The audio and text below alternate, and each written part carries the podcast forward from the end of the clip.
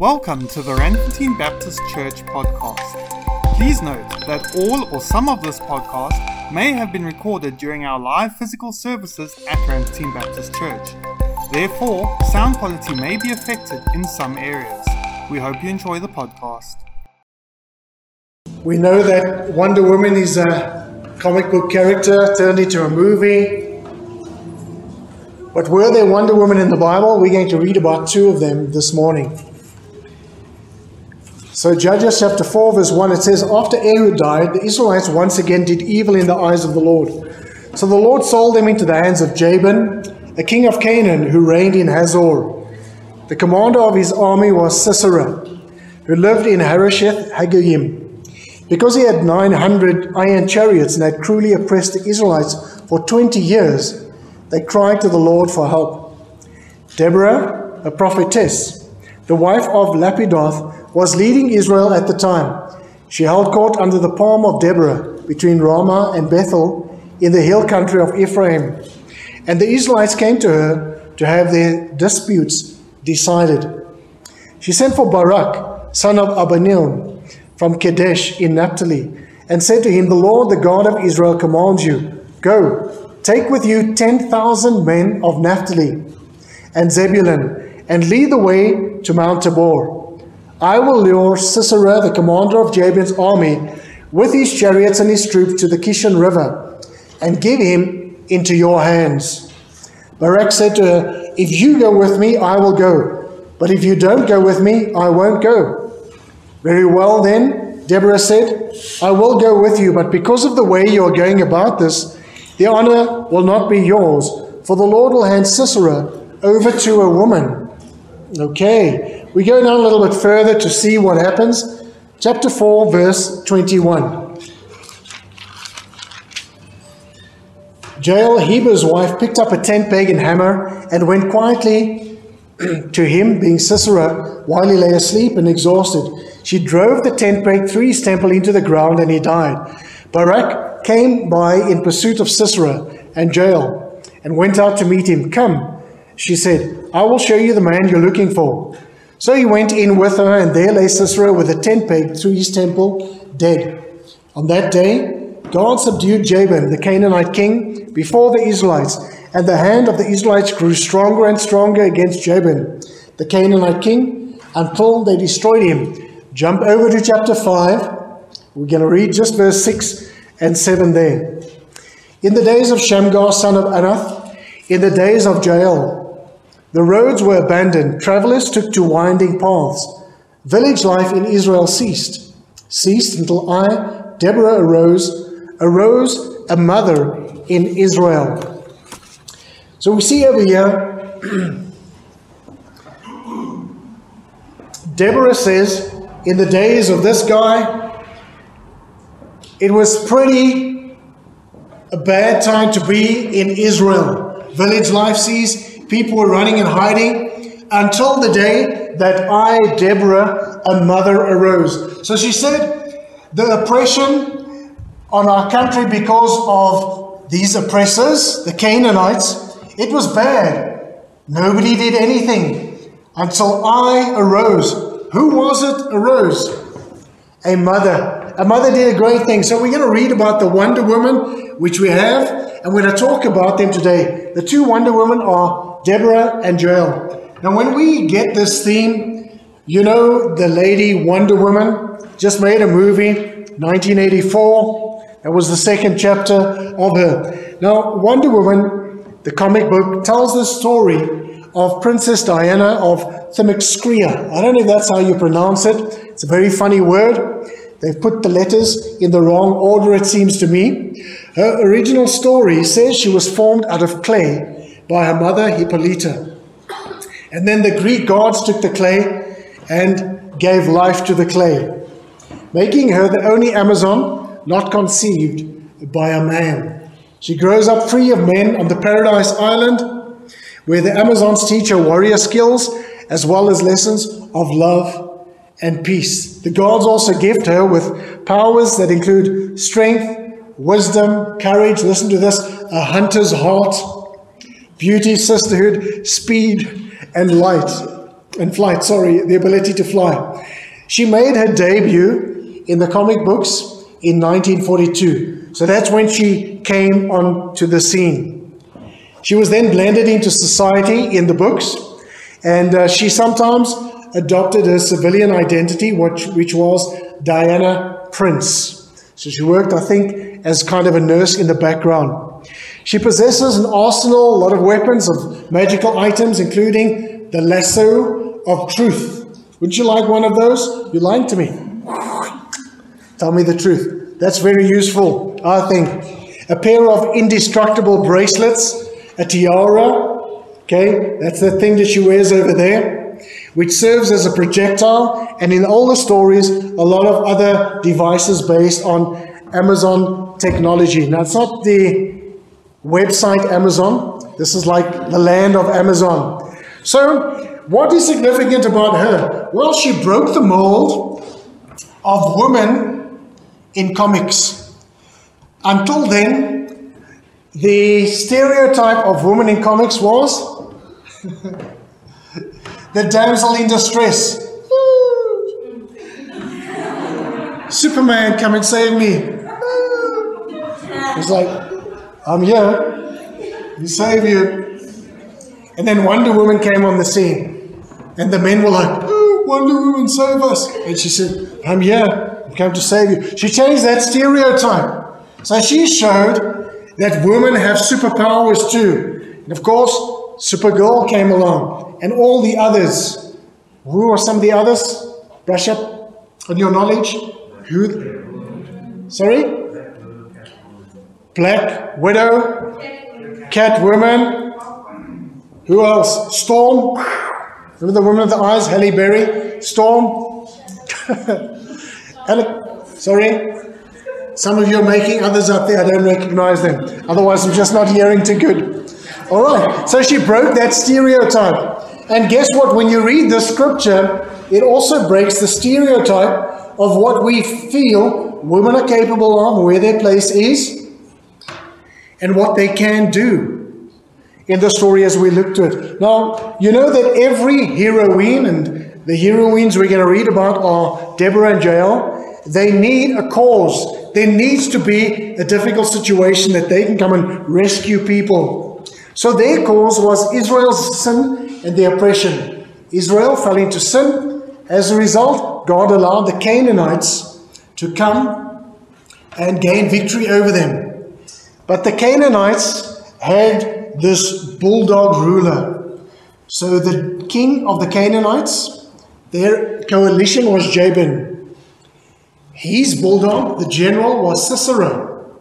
So he was a general, but a, more of a warlord, a very nasty piece of work. He didn't just go and rule over them, he oppressed them. So the time was very difficult. You read in Judges 4, verses 1 to 3, and Judges 5, verse 6 that he had 900 chariots.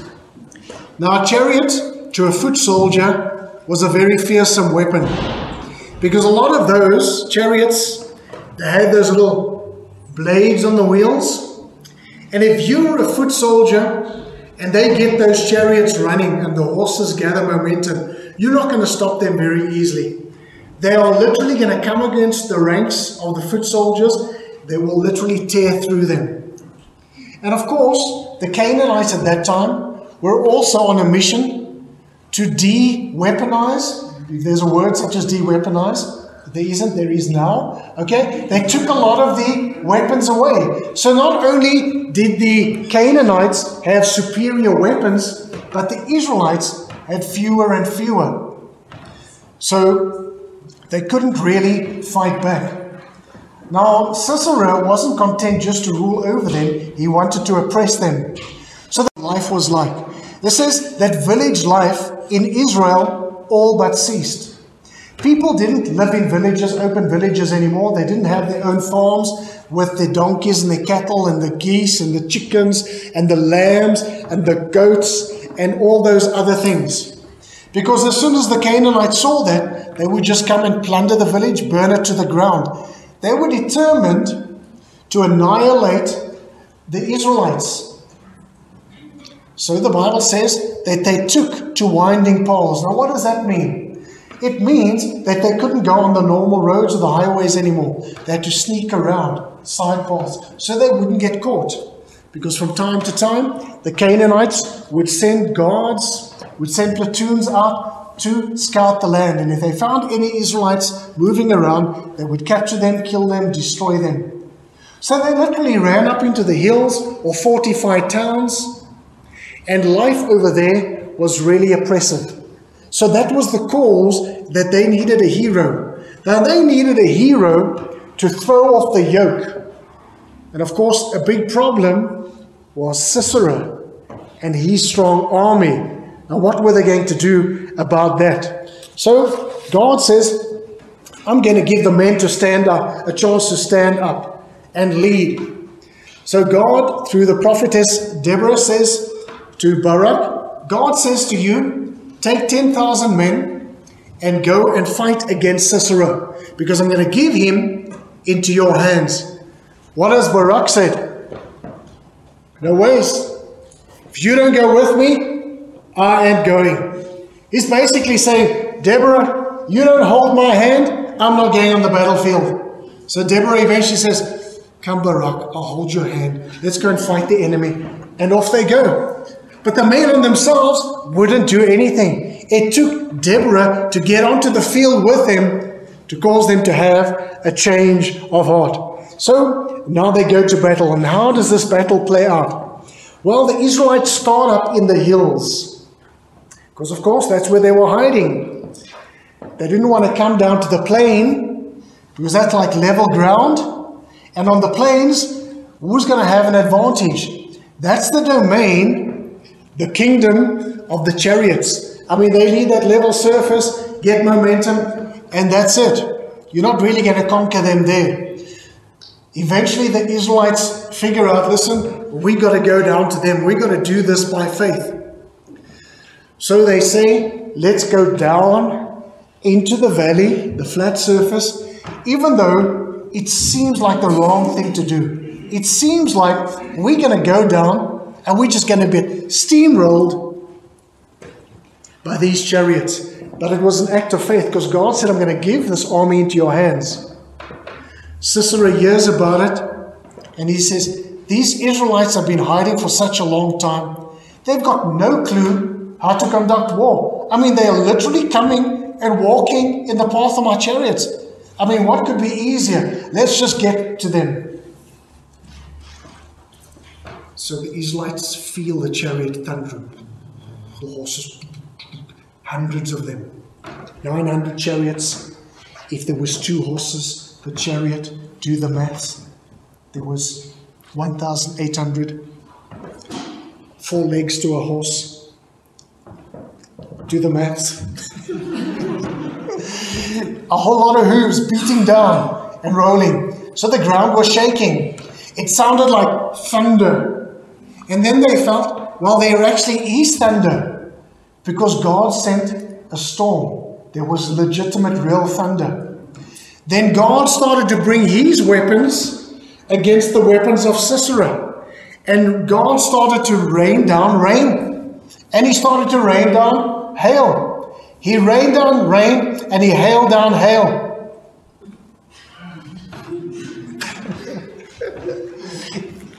the river beside the plain, he also sent down in flood. So there was a deluge of water. And of course, that just caused those chariots to become useless. They got bogged down in the rain. That water turned to mud very quickly. It's right on the riverbank. And they were destroyed. The Israelites were armed, geared for that battle. They were on foot.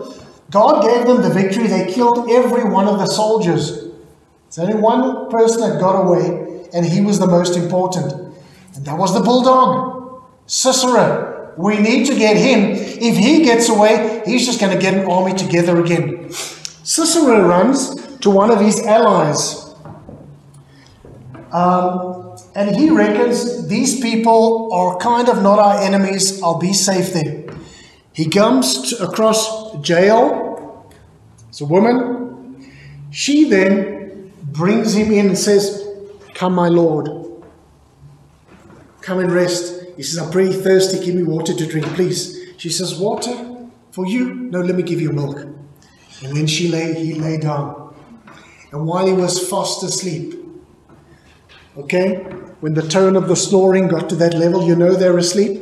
Anybody know that? You know when your husband or your wife, when they're drifting, is very gentle. And when it gets deep and thunderous, like the thunder, then you know, sleep. So she took a tent peg, which is basically like a long nail, thick. She took a hammer, she put it on his temple. Yes, she did. Once hit and it went right through. And that was the end of the bulldog. Why are you all the bulldogs dead? You know how many people he was responsible for killing? How many women lost their husbands to this man? How many sons were killed because of him? Don't feel pity for Sisera. He wouldn't feel pity for you if you were an Israelite. So that's exactly how the battle turned out. And God gave them the victory. It was an act of faith. So when you see how God used these women, did I go past their titles? I think I did. Deborah, her name means the bee, or bee actually. Are we going to call her, for the sake of the superhero theme, the bee? Is it scary? Come on. Oh, the bee. Now let's make a movie. You're like, bee, come on. Be like the, the lion. No, let it be the bee. You act brave now. Let's let a bee loose here. Let a bee come to you. I guess nobody would be standing there. It's just a bee. Somebody in the back row on this side would not be around if a bee had come into this place. Just saying. Jael, her name means mountain goat. Okay, you're like, it's not very flattering. It's just what a name means, okay? So, mountain goat, nobody really wants to be called a goat. or, in fact, any type of herd animal like cow. No one wants to be called those things. But calling her a goat was actually a bit of flattery. When you think of goats, we normally think of these little things running around. But a mountain goat was quite a big animal and had these long, big, how many of you call them horns, antlers? They're very big. You wouldn't want to get into a fight with a mountain goat. Even these little goats, when they get an attitude and they go for you, I mean, they feel nothing here. You'll feel a lot over here, and they'll go for you. Now imagine upscaling it from there till here, male, testosterone, big horns. You will run for that thing. All right? So calling her the mountain goat is a fit title. And we scared of Ant-Man, you say,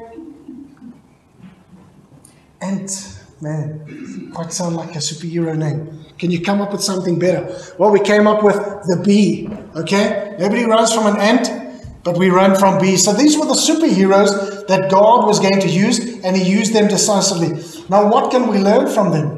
Wonder Woman? Is there any Wonder Woman here? Right? You're from the tribe of Amazon? Are you amazing? You're like, just pretend, okay, that you are. So we're speaking to the Wonder Woman today, and while there are five things that we can learn from the bee and from the mountain goat, from Deborah and from Jael. The first thing is, Wonder Woman, your place is not only in the home, beside your husband, your place is wherever God wants to put you. Your purpose is any purpose God has for you in your life.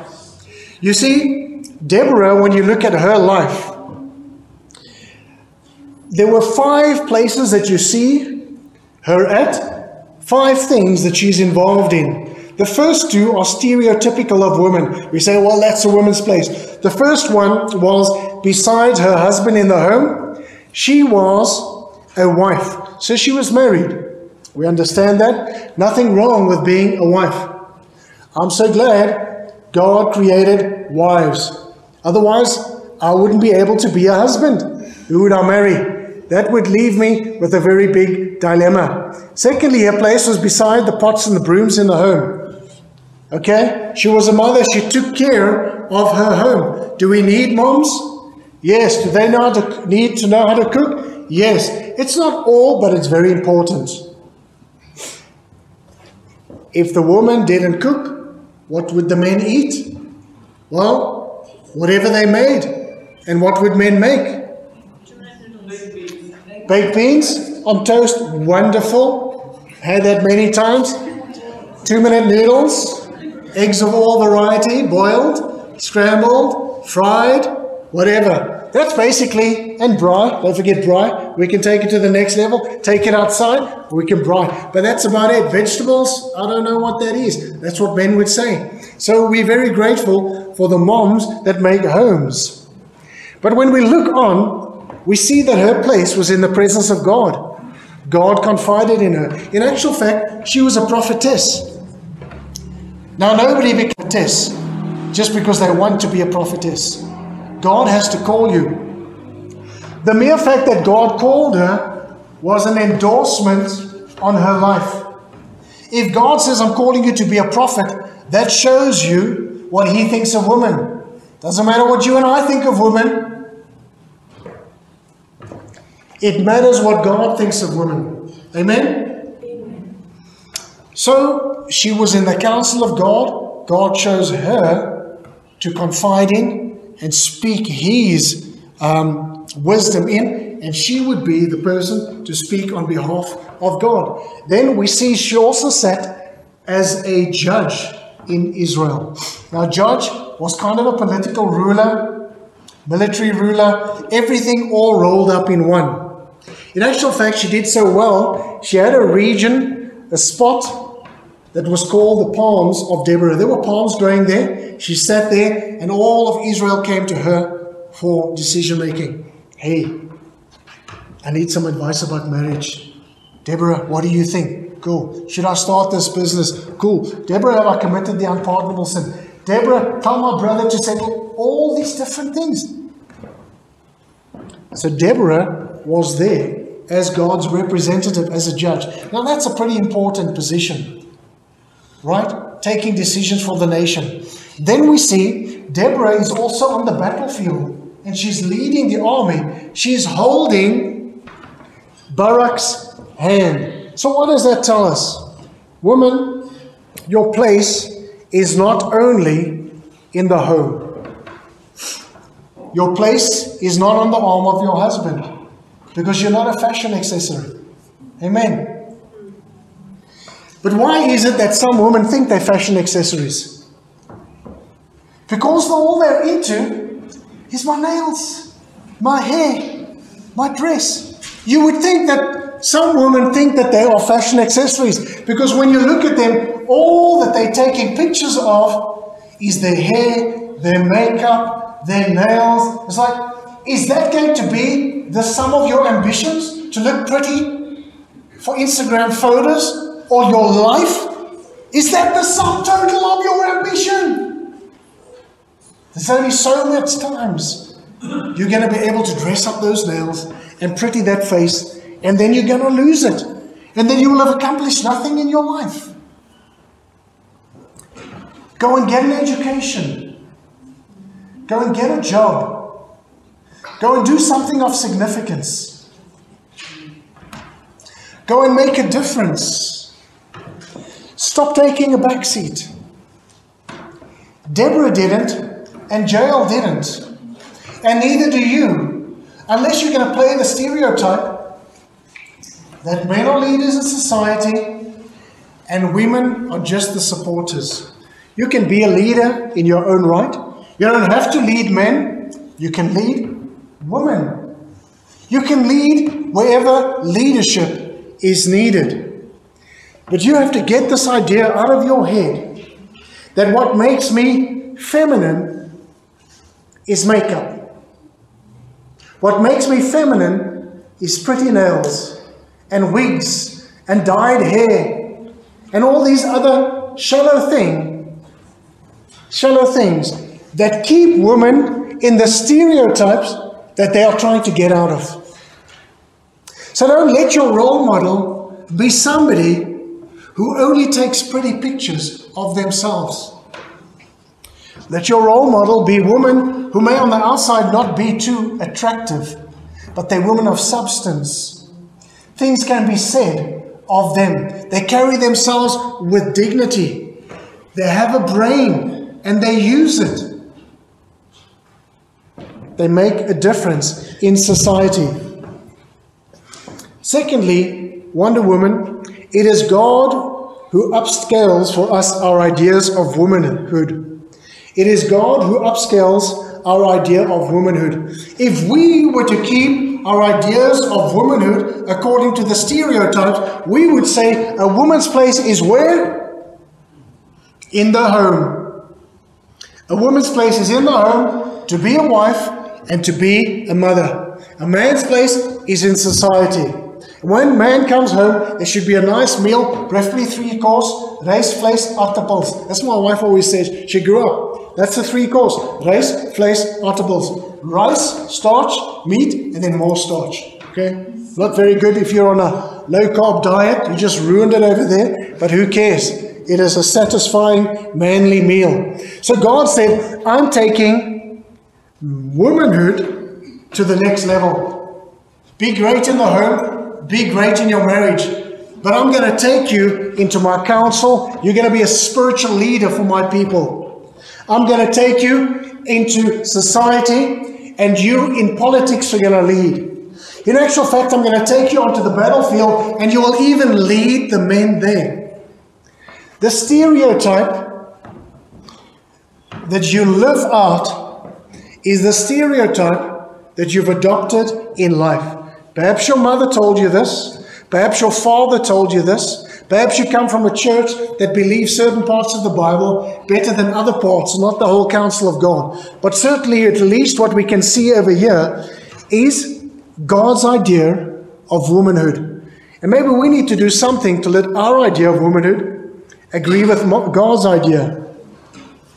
The third thing, Wonder Woman, is that you and I suppose not you and I, because I'm not a woman, but mainly you. But it sounds wrong if I say you. It's like I'm accusing, but I don't mean to. All right? Wonder Woman, stop waiting for men or society to give you permission to join the battle, to give you an invitation to join the battle.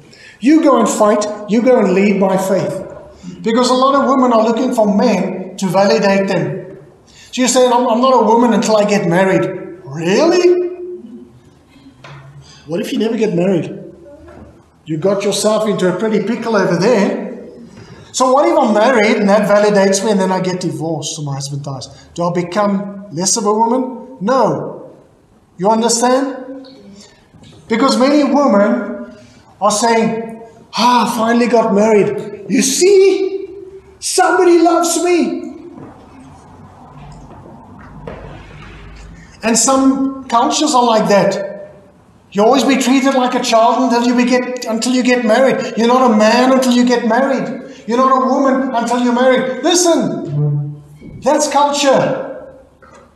God is above culture. Your culture will keep you backwards if you and I don't change. So, whether you get a guy or not, have ambition in life. When you have ambition in life, you get a good guy. Honestly. If you just want to be a pop all your life, just doll yourself up. Who is going to marry you one day? Somebody looking for a pop. Popeye.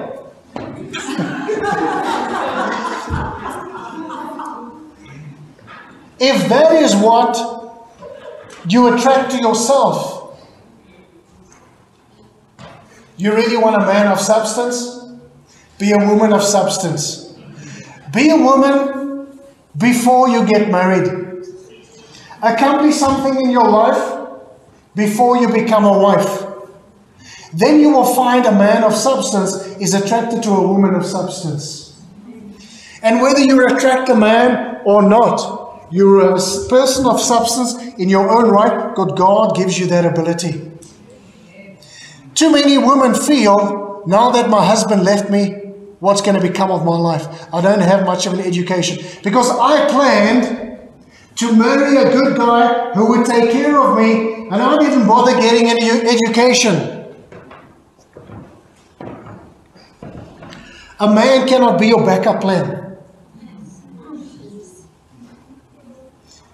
You be your first plan, and you be your backup plan. Because when the man leaves, the woman is like, fuck no.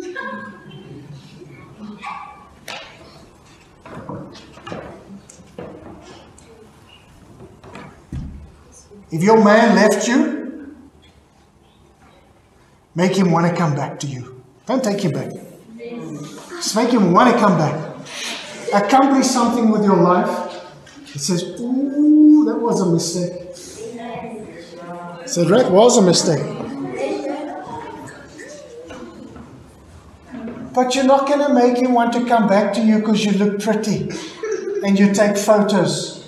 And he's like, You're no. Go and accomplish something with your life. Raise your son. Raise your daughter. Raise yourself. Be an instrument of change. Be a person of dignity in society. Number four, Wonder Woman, when opportunities come, seize them. Jael saw the opportunity coming, the opportunity got tired, the opportunity was given milk, the opportunity fell asleep, and then she killed the opportunity, which was actually technically the opportunity. You understand? Now, if I could go back in time, I would want to go back just for a few months to that place in time. Because in that society, it was the woman's job to take the tent down and to put it up. Men did other things. So when it comes to handling tent pegs and hammers, this woman was used to that. And she well, she used to it. It only took one shot and she killed him. So I asked the previous congregation, you, you heard of One Punch Guy? Is that the name? One Punch Guy? Whoever he, One Punch Man, sorry, I'm getting it wrong. Whoever he comes against, one punch, and that's that's why it's called One Punch Guy. All right? So this is like one knock woman. It just took one knock to put the tent peg. It's pretty gruesome. I know it's PG 18 R in America. All right? Now you may think it's pretty bad, and he was coming to her for hospitality, and she killed him. It's not a very good thing in that society, but you have to look at it in context. Jael knew what this man Sisera was doing in Israel. If you look at chapter 5, verse 30 and 31, it says that when the Canaanites ruled over the Israelites and when they attacked them, they divided the spoils among them. Part of the spoils was the women. So they would kill the men and just take the women, rape the women, or just make them their concubines, their slaves, and take them home. So a lot of women were oppressed because of that. Men, many men were killed. And it wasn't though they needed to be that way. It was that Sisera took the issue from conquering them to oppressing them. There's one thing when your enemy defeats you in battle, but when your enemy oppresses you, that's a vindictive, malicious, vicious person. And so she did the world a favor when she killed him. But she realized that that was her opportunity. If she was going to shrink back, if she was going to worry what her husband was going to say about the less the mess that she made in their household, if she was going to think about this is not my place, and she would never have accomplished that feat, which really was the final blow to the Canaanite oppression. When you see an opportunity, you need to seize it because it's going to pass you by. If you're wondering and you question yourself, you're not doubting yourself necessarily, you're also doubting God. She acted in faith. You need to act in faith to do things. How does faith act? Faith is action in the absence of information. Faith is action you take in the absence of information. Because most people will say, God, I'm willing to do this, but are there any more details? Can you tell me when it's going to happen, how, you, how it's going to happen? When Deborah went to Barak and said, Listen, God says to you, take 10,000 men and go to the battlefield. Barak wanted more information. Deborah just said, I know he has chariots. I know we probably, on paper, we're going to be mowed down, but God still says go. How does God require you and I to live and to respond to Him on a need to know basis? On a need to. And most of the time, God says, you don't need to know. That's the problem with acting in faith. You have to do things even though you want God to give you a little bit of information that can make you confident about the action that you're supposed to take by faith, which would require information. Do you understand? That's how both of these women were going to work. Now, this is the strange thing. If you were a woman and you needed to send your son to university and you were married, you and your husband would sit down with a family budget, work things out, and figure, yes, we can, or no, we can't. Isn't that? Now take your husband out of the picture. Maybe the man left you. Maybe through change of circumstance he passed away. Maybe, unfortunately, you never got married. Now you want to send your son to university. How do you do it? You say, God, I want to send my son to university. God, I want the best university. You see, with a man in your life, you may have actually set your standards quite low, not because of the man is low, but you wouldn't require faith. You can do this in the flesh. But now you have to do things by faith, and you realize I'm only going to rely on God, but I'm not going to ask God small requests. I'm going to stretch my faith. And you're probably going to ask God to intervene in a big way, to send your son or daughter to a big university and pay all the expenses. Now your faith and your prayer rises up a notch because you're required to do it in dependence upon God. If you have to do things by faith, it can be very scary. But there's something about faith that causes you to believe for a better life and for more and for greater accomplishments than when you sit and you figure things out on paper. You can pray for God's provision, and there's nothing wrong with praying God for God's provision. And He'll be a provider. But when you pray by faith, you pray for miracles, and God becomes a miracle worker. He becomes the mighty God. Do you know when you read in Isaiah 9, verse 6, mighty God? What it literally means there is miracle worker. Hence, mighty God. So I want to say, seize the opportunities that come your way don't ask God, can you explain a little bit more? God, I'm not sure. You don't need that. You step out by faith. You've always had it in your heart to start a business, to start a ministry. You want to shepherd all the children in your school. You don't think that you've been appointed by God. Just go and do it. Go step out by faith. Whatever your crisis is, becomes the opportunity that you must seize. Does God need to explain to you that it's really a bad situation, can you not just open your eyes and notice that people need you? And if you notice that people need you, the person that opened your eyes is God. So you need to seize what you see. Lastly, we see Wonder Woman. Heroes have a cause. A desperate situation causes a hero to come to the rescue. They always had it in them, but there was no problem. And it's those problems in life that cause the best of humanity to come to the fore. Those heroes, ordinary people, to become heroes. You see, people are not just heroes because they like the costumes. Because one day a movie is going to be made about them. That's not their motivation for becoming a superhero. Their motivation is when they see people in need. And they say, somebody's got to do something about it. And then God says, yes, you're right. You got to do something about it.